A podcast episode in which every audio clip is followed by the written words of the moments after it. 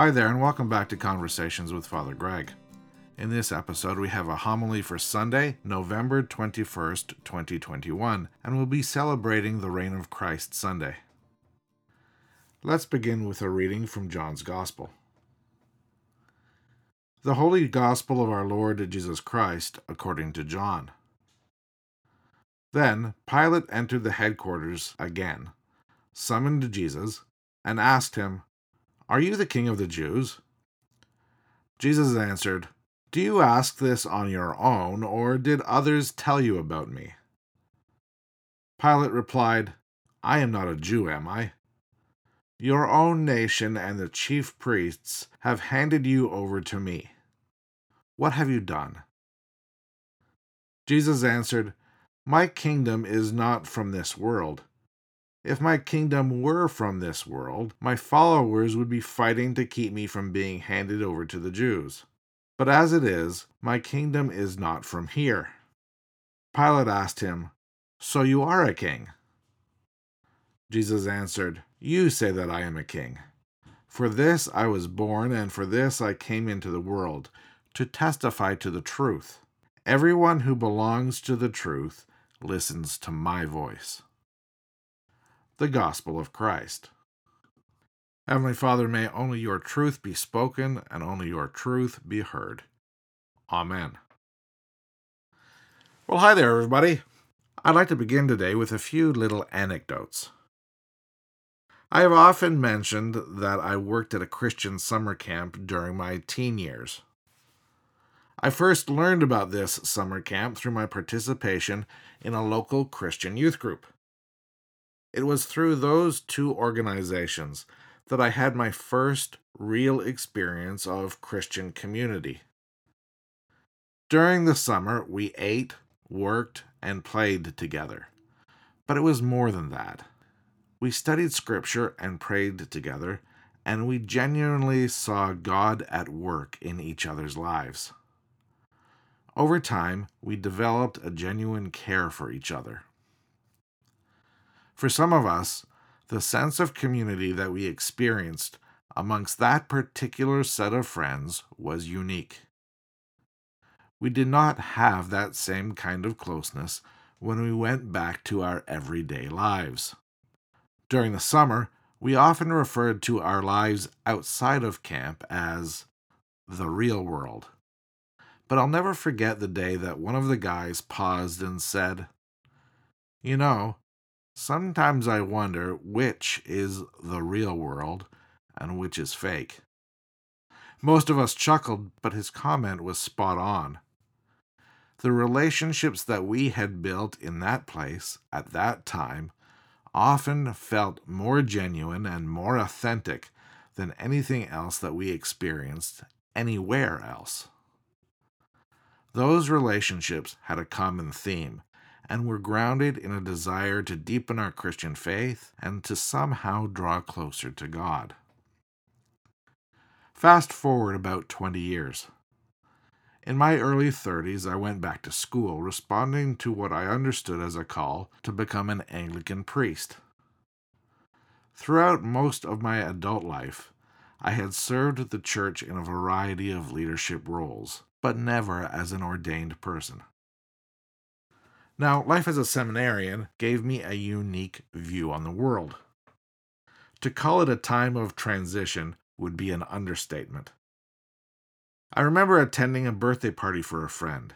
The unavoidable question about career bubbled up amongst the small talk. I noticed a strange look cross one person's face when I replied that I was studying for the priesthood. It was clear that the person was not quite sure what to make of that information. That person's reaction was not unique. In many ways, seminary represented an in-between time for me. During that same period while I was in seminary, I attended a diocesan workshop on church growth. I knew the man who was facilitating the event, and we had shared an easygoing rapport for several years. It didn't hurt that he and I had a very similar sense of humor. It got to that part of the presentation when my friend wanted to engage those gathered in a little bit of audience participation. The goal of the exercise was to see if lay people and clergy responded differently to a short series of questions. So he began by asking all the non-ordained people in the crowd to raise their hands if they agreed with a certain statement. As he scanned those seated, he paused, looked at me, and with a good-natured smile on his face, he said, "Sorry, Greg, you don't count. You're in seminary." And a brief chuckle ensued.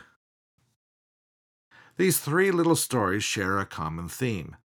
They remind me that we often stand with a foot in two different worlds. Sometimes it can be jarring and confusing, and at other times it can help us make sense of what's going on around us.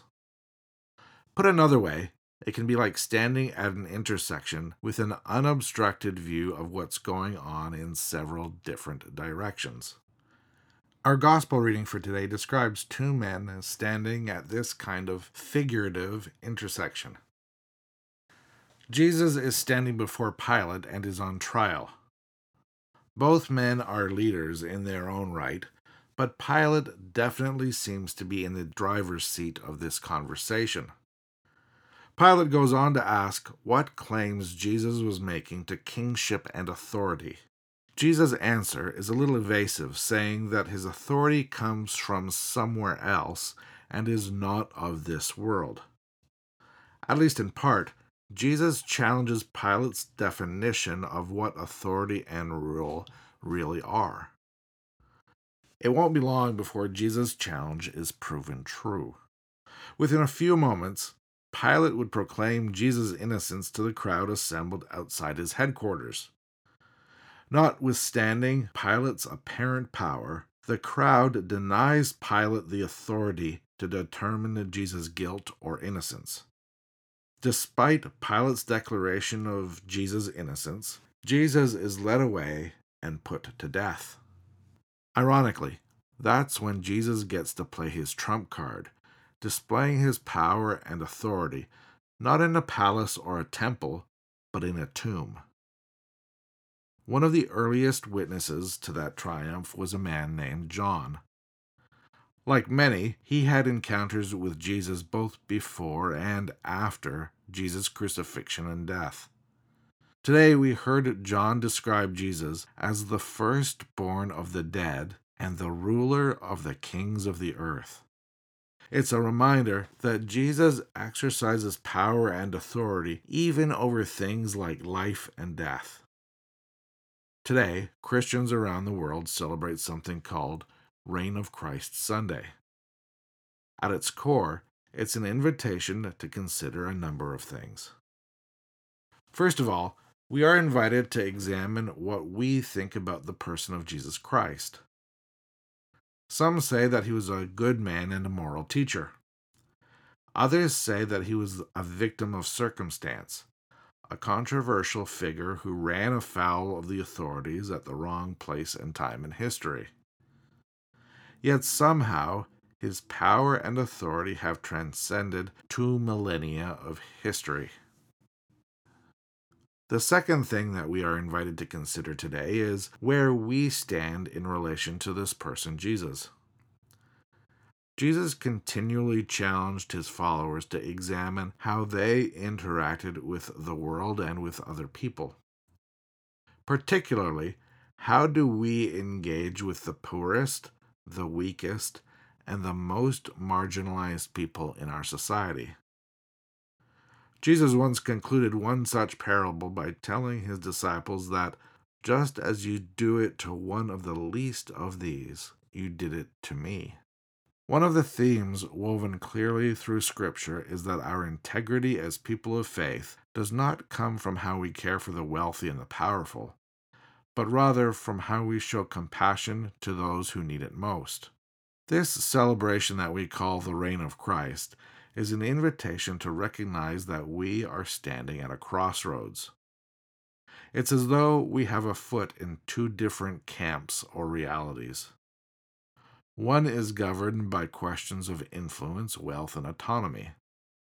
The other is governed by qualities like compassion, forgiveness, and our dependence on God, not on ourselves. To continue the metaphor of standing at an intersection, we are confronted with some decisions about where we go from here. It's an invitation to think about not only where we have been, but where we want to go in the future. We are invited to look from Pilate to Jesus and consider not only the type of leader that we want, but also the kind of people that we want to be. It's an invitation to examine how we will choose to invest our time, our energy, and our lives.